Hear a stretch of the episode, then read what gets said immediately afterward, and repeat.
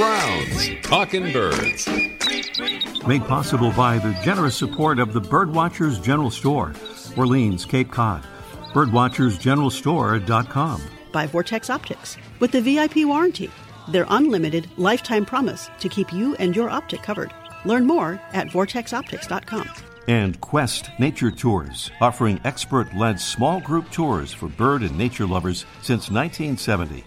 Explore exceptional journeys around the world at questnaturetours.com. And Buteo Books, an independent family owned bookstore carrying one of the largest selections of birding books in the world. ButeoBooks.com. Good morning. Welcome to our show number 895. As we've been doing, a reminder again about the suffering in Ukraine and just another reminder about how to help if you'd like to do it one good way through the International Rescue Committee at rescue.org. We have a new avian audio postcard to listen to this morning. It's from Dawn Wilson reporting from a national park out in the Centennial State, aka colorful Colorado. Hi, this is Dawn Wilson. I'm here in Rocky Mountain National Park in northern Colorado watching a lot of the baby birds that are just getting ready to fledge. We've got some nests of house wrens, tree swallows. Oh, the mother just arrived at the tree swallow nest. I've also seen some robins and some northern flickers. I know in this area there are some turkeys that had some babies this year, as well as I just heard some a red-tailed hawk. So I'm curious to see if they have a nest in the area too. So I hope everybody has a great day birding, and I'll talk to you soon. Thank you, Dawn. Uh, if we haven't done it yet, we'll get a picture of that tree swallow visiting the nest there that Dawn has uh, taken. And by the way, uh, Dawn is not only an intrepid birder, she is also an amazing nature photographer. In fact, she's past president of the North American Nature Photography Association and co host of the Nature Photographer podcast. And if you want to see some really fantastic bird and nature photos, uh, her website is definitely worth checking out. It's Dawn Wilson com. D A W N, Dawn Wilson Photography dot com. Well, we'll stick with Colorado for a little bit longer here by thanking our good friends Kevin and Roxanne Reardon from Louisville, Colorado, who sent us a note about a very rare bird sighting out their way. That is not Kevin doing some two finger typing. We hear he's an excellent typist. That is the bird. It's a tiny, elusive marsh dweller that's considered to be one of the hardest of all birds to see. It's the yellow rail, and a sighting of it was just reported in Colorado for the first time in more than 100 years. According to the Colorado Sun, the bird, which was first spotted at the Monte Vista Wildlife Refuge on July 12th, has, I guess not surprisingly, not been photographed, although the Cornell Labs Rare Bird Alert System has logged a couple dozen recordings of the bird's call. There it is. Maybe that is Kevin typing. Well, one of our favorite festivals, Tucson Audubon's Southeast Arizona Birding Festival, is taking place from August 10th through the 14th. Among the presenters and special invitees are superstar birder and author Rick Wright, birdmentor.com's Christy Dranginis, conservation biologist Jenny McFarland, and Birdability founder Virginia Rose. A great festival, and details on it can be found at TucsonAudubon.org. That's TucsonAudubon.org.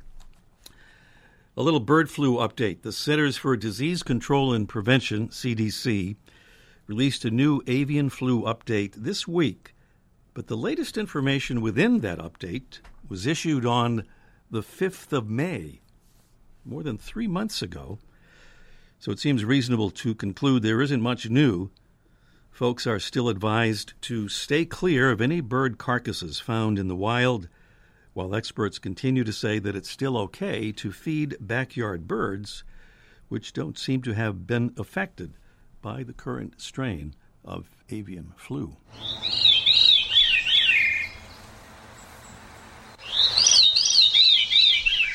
That pretty intriguing sound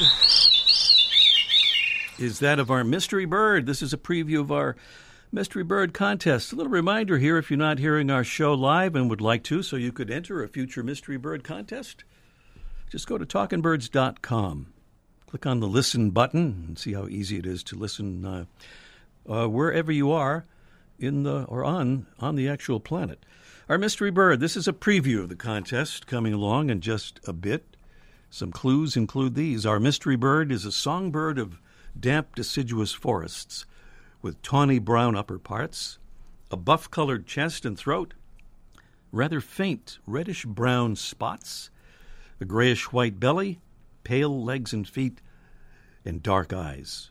Our bird, which feeds mostly on insects and other invertebrates during the breeding season, mostly fruit in late summer and fall, breeds across southern Canada and much of the northern half of the U.S. in winters in South America. There's kind of something interesting about that breeding territory. We'll talk about that um, after the contest.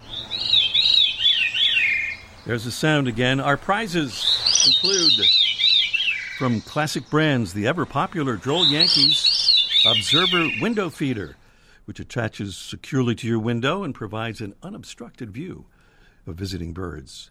Plus, a 12 ounce bag of bird friendly, shade grown, certified organic, fair trade, and delicious birds and beans coffee. If there's time for our bonus question, we'll also try to give away a $20 certificate for Wisdom Supply. Those are the folks that make those plastic free books and notepads and journals and other supplies for classroom and office. All part of the Mystery Bird contest coming along a little bit later in this morning's show. Meanwhile, out back here, out in the Talking Birds garden, we're starting something that we modestly call the Milkweed Project. That's right, it's a small project with a big intro. So, why milkweed? Well, I say a small project. Our part of it is very small, but uh, it's a big, big project elsewhere, all over, in fact. So, why milkweed? Well, the migratory monarch butterfly subspecies was recently added to the International Union for Conservation of Nature, IUCN, Red List of Threatened Species as Endangered.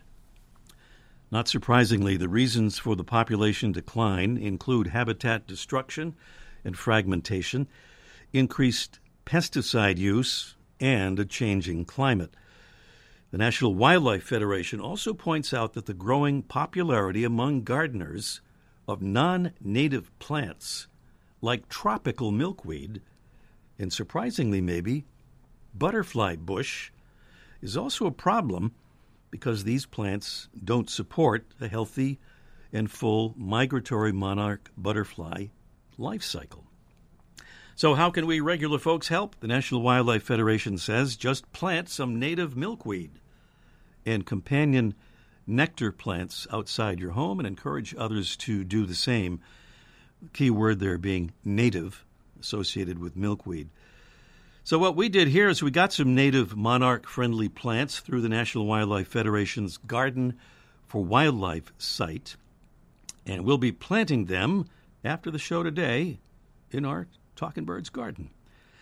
And here's the address for anyone who'd like to get some of these plants for butterflies and to learn a whole lot more in the process. It's gardenforwildlife.com. That's gardenforwildlife.com. So we like butterflies and lots of other things around here. One thing we don't like is plastic straws.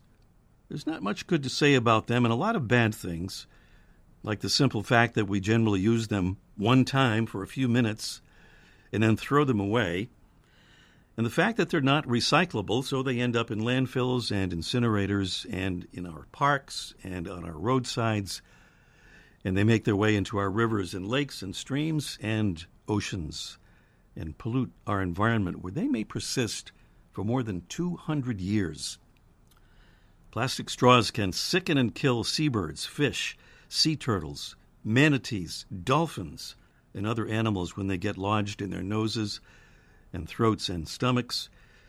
And as plastic straws are exposed to sunlight and waves and wind in the ocean, they begin to break down into smaller pieces called microplastics, tiny particles that can infiltrate the bodies of all living things, including humans. In fact, they're doing that right now. And a new study suggests that there are already more bits of plastic in our oceans than there are stars in our galaxy. In other words, hundreds of billions of them. So we have some good news, though, about this, and that is that there are increasingly more good alternatives to plastic straws, including the old fashioned paper ones. So it leads to our conservation interesting development of the week. An NBC News story describes how non plastic straws are making inroads, with companies now making straws out of steel, glass, silicone, bamboo, hay, grass, seaweed, flour, pasta, and yes, straw. In fact, there's a company that focuses on using that material. Their website is strawbystraw.com. Meanwhile, other companies have popped up with straws made with plastics that are, at least allegedly, compostable and biodegradable. So, will we see the end of the plastic straw soon? For the sake of birds, fish, turtles, manatees, dolphins, humans, and our planet? Let's hope so. Well, new installments of a couple of our favorite publications have been announced. One is the Birding Community e Bulletin, a marvelous online publication created by our friends Wayne Petersen and Paul Baicich. Just do a search for the name Birding Community e Bulletin to find it. And if you subscribe, you can get the new August edition just out, and subscribing is free. The new edition offers a list of rare bird sightings around the country, a rare bird mystery, a review of a new book about vagrancy in birds, a report on the status of a very important place for birds, the Great Salt Lake, which sadly is being referred to these days as the Great Shrinking Lake. Many other important and fascinating stories there in the new edition of the Birding Community e Bulletin.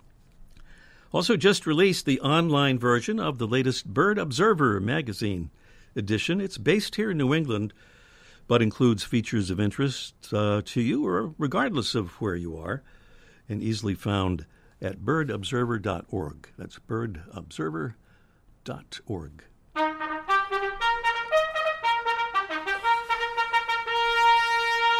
So, what we try to do around here is get the word out about the wonder of birds and the importance of conservation, and our ambassadors are folks who help us do that. We send them cards, they hand them out, and we get the word out there. And thank you to Bianca B. from Boise, Idaho, who says she's kind of partial to our mystery bird contest. Thank you, Bianca. We hope you will call in and win sometime. And Azir Serenas from Houston, Texas Azir says, I love the show and listen to podcasts on Spotify every morning. Wow. I need to catch a live show. Hope you will, Azir. Maybe you'll call in on the Mystery Bird contest. Azir also says, and I am a hobbyist animator and was wondering if I was allowed to make any cartoon visuals using any previous Ask Mike segments or featured Feathered Friend audio. Well, we were honored to give a thumbs up to Azir's idea, and uh, we'll look forward to getting a look at some of them. Thank you, Azir. And uh, speaking of ambassadors, here's a, here's another one describing why he became one. My name is Dylan Bartles, and I'm calling from Orange City, Iowa. I became a Talking Birds ambassador because I really value conservation and agriculture and birds and anything that has to do with informing other people about those subjects. I think that by being a Talking Birds ambassador, I can do my part in helping spread the word about the good that birds provide for us. Talking Birds listeners, we hope you'll become a Talking Birds ambassador. Just visit our website, click on the contact button, and then choose the Become an Ambassador option. We'll send you some info cards to hand out to your friends and neighbors. That's the contact button at talkingbirds.com. And thanks. Well, still to come on our show today, we'll cruise to Cape Cod for Let's Ask Mike live segment with Mike O'Connor of the famous Birdwatchers General Store. And uh, I think he'll answer a question Are there alternate foods at your feeder for hummingbirds? You know, instead of just the usual, um, you know, sugar water. And up next, five fascinating phalarope facts in our featured feathered friend segment, presented by Birdwatching Magazine. For more than a quarter century, Birdwatching has been North America's premier magazine about wild birds and birding. Stay tuned for five fascinating phalarope facts about our featured feathered friend, the Wilson's phalarope, a slender shore bird with a long, thin bill, a distinctive white eyebrow, and flashy white, black, and chestnut coloring that's reflected in its scientific name, Phalaropus tricolor. Fact number one the plumage of the female Wilson's warbler is usually brighter than that of the male. That leads us to fact number two. At breeding time, it's the female Wilson's phalarope that does the chasing. And fact number three, it's the male who sits on the nest to incubate the eggs, while the female leaves the scene to find a new mate. Fact number four is that when phalaropes spin on the water to bring food up to the surface from below, some go clockwise, some go counterclockwise, but no individual goes in both directions. And fact number five Wilson's phalarope chicks can swim one hour after hatching. And here's one more fascinating phalarope fact, courtesy of the Sibley Guide to Bird Life and Behavior. At migration time, Wilson's phalaropes can add as much as 55% of their body mass in fat. In fact, they sometimes get so fat they can't walk. Fortunately, they can fly, although from the water they need a long runway for takeoff. Of the three phalarope species in North America, the Wilson's is the one most likely to be seen from shore, on mudflats and on marshes and ponds. And here in late summer, migrating Wilson's phalaropes put on quite a show as huge flocks gather on salty lakes in the west. The Wilson's phalarope, Phalaropus tricolor. Today's Talking Birds featured feathered friend. Welcome again to our show number 895. Our website is talkingbirds.com. There's no G in talking. No G in there. And we're uh, about to move on to uh, something else here next on our show. We're just trying to remember what that would be. And I think it would be Let's Ask Mike. That would be Mike O'Connor down there at the uh, Birdwatchers General Store on Cape Cod. Topic is hummingbirds at your feeder. Let's ask Mike live in just one minute. The flutter of a tail feather, the flash of a wing bar in mid flight. You don't always have a lot of time to identify a bird in nature, let alone to appreciate its beauty. But with Vortex Optics, you'll have the power to bring every wild moment closer. When you choose Vortex, you're choosing to have a partner in the field as passionate about nature as you are. Whether you're spotting old friends on the backyard feeder or packing for a once in a lifetime trip to add a few species to your life list, Vortex offers a full range of optics and optics accessories for every birder and every budget. And whether the birds are taking you to another state or another country, you're always covered by the Vortex VIP warranty, an unlimited lifetime promise to keep you and your optic covered. If you'd like to learn more, or if you need help choosing your next optic, give Vortex a call at 1 800 4 Vortex or visit vortexoptics.com. Did, did somebody say let's ask Mike was up next? That that was that was not correct. Actually, it's our mystery bird contest uh, that is up next, and it's up uh, right now. In fact, and there's that uh, mystery bird. It's a songbird of damp deciduous forests with tawny brown upper parts a buff colored chest and throat, rather faint reddish brown spots, a grayish white belly, pale legs and feet, and dark eyes. Our bird, which feeds mostly on insects and other invertebrates during breeding season, and mostly fruit in late summer and fall, breeds across southern Canada and much of the northern half of the U.S., and winters in South America. Some clues there in the sound of our mystery bird.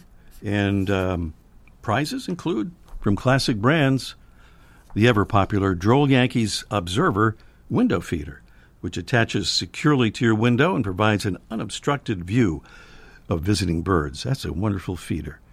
And a 12 ounce bag of some wonderful coffee. It's bird friendly, shade grown, certified organic, fair trade, and delicious birds and beans coffee. Prizes and clues in the sound of our mystery bird, and the all important number to call is 781 837 4900. We always urge you to call as soon as possible so we'll have time for our contest and maybe our bonus question. If we get to that quickly enough, we'll do the bonus question and try to give away another prize. 781 837 4900 is the number to call. 781 837 4900. And up next, for real this time, let's ask Mike live in just one minute. Buteo Books carries one of the largest selections of birding books in the world. New, used, and rare books covering everything from backyard birding to general ornithology, from field guides to photography skills, biography, fiction, and humor. You'll find it all, along with the knowledgeable customer service you've been looking for, in one convenient place. ButeoBooks.com. B U T E O. ButeoBooks.com. Quest Nature Tours has offered exceptional tours for bird and nature lovers since 1970. This winter, join us in Trinidad and Tobago, a tropical birding hotspot, or go beyond the beaches in the DR. See amazing wildlife and explore habitats with travel companions who truly enjoy nature. Talkin' Birds listeners receive a $150 credit towards their first tour. Visit questnaturetours.com today. Birds and much more. Guaranteed. Mike O'Connor down there on beautiful Cape Cod and the famous Birdwatchers General Store. And I don't know, Mike, I have some notes here that don't seem to be quite right a few times this morning. Is this correct? It says you have brown pelicans nesting in your backyard. Is oh that- yeah, yeah. Uh, we, we sell the we sell the nest boxes too. If you want to buy a couple, It'd be good. Well, you did have um, uh, green herons nesting in your backyard. Still got. I did have green herons. Yeah. greenhouse. It was cool. Now the pelicans being spotted, though, not in my backyard. Not in your yard. Yeah, that's right. But there's, there's, that's kind of a, that's kind of a treat for this far north. So yeah, we're, everybody's excited about that. Yeah. Anybody heading to Cape Cod? Truro, there on the on the lower Cape or the outer Cape, uh, whichever you want to call it, is uh, where that bird was spotted. But you want to talk about something much smaller uh, this morning. That would be hummingbirds. And I guess hummingbird, yeah, hummingbird. Go ahead. No, no, I was- I'm just talked gonna- over you. no, no, no well, we we talk, talk over each other. It's only fair. uh, uh, that- so the idea that uh, maybe there's an alternate thing to feed hummingbirds. I mean, of course, flowers, as you pointed out, is is probably the best thing. But at your feeder, do we just use the sugar and water, or are there other things? Well, there's other things that people talk about, Yeah. um, for sure, and um, and here here on on the, on the Cape, but other places, people don't like white sugar. That's always been Yeah. bad. So they said no, you, it's not good for people. So they assume it's not good for birds. So they want these alternatives. They're not happy offering birds. Uh, uh, uh, white sugar, and they get all nervous about that. So they consider these alternatives. But it turns out the alternatives really aren't a better choice. You know, they there's that natural sugar, the organic sugar. You know, it's kind of brown. Uh, my mother used to use it. My uncle used to call it sand because it was all crunchy and kind of a dull-looking thing. But it turns out that that extra brown has molasses on it, which makes it a little sweeter, but it's not good for the birds. Molasses has, is high in iron content, and the iron's not good for hummingbirds. So even natural organic sugar, which sounds like it should be good, no, don't use that. That's mm-hmm. that's not really that's not really good. The other thing is people like honey, honey delicious honey, which is a good food and it keeps forever. So mm-hmm. that's a good thing to, to offer. They thought maybe would be good for birds. Turns out when you dil- dilute the honey, when you make it weaker to to put into your formula for a hummingbird mixture for your feeder, when it's diluted, it, it, it forms a fungus. And again, the hmm. fungus isn't good for birds. So take honey out. You- You can eat it when you have a sore throat, but don't put it for the birds because it ends up with a fungus. That's no good. Some people who don't have sugar in the house, they use the powdered sugar, you know, like confectionery sugar, which is kind of fun. But that has cornstarch in it. Cornstarch not good for the birds. Don't use that. The other thing, maple syrup, which which seems like would be a good idea. And it may be because birds in nature will go to a, a, a, maple tree that's got a, a wound or a scar, and the maple syrup's dripping out, and they'll they'll drink that. So that's probably okay, although we're not sure what the uh, uh exact mixture should be. Hmm. But more importantly, is maple sh- syrup costs like forty dollars a gallon, where white sugar is about ninety cents a pound. Hmm. So maple syrup may be okay if you know, know what you're doing, but it's just too expensive. Go with the plain white sugar, the plain, boring four to one ratio. You take a cup of water, hot water. Some you know, people argue all day whether to boil it or not. I don't. Other people say don't. Other people say do. That's not an issue. The issue is just plain white sugar, a cup of w- hot water, a little white sugar. Mix it in. It's, it's always a four to one ratio. Load it up. Don't put any food coloring in it, and change it often. and It'll be awesome. All right, so there are alternatives, but you don't necessarily want to actually use them. is the Yeah, so the alternative, are no good. Stick with the boring one Yeah. that everybody knows for years. And the other advice is to take honey out because honey will appreciate it if you uh, if you do that. That's right. All right, thanks, Mike, and we'll talk to you next week. Okay, sounds good. Yeah. Back to the mystery bird contest right after this.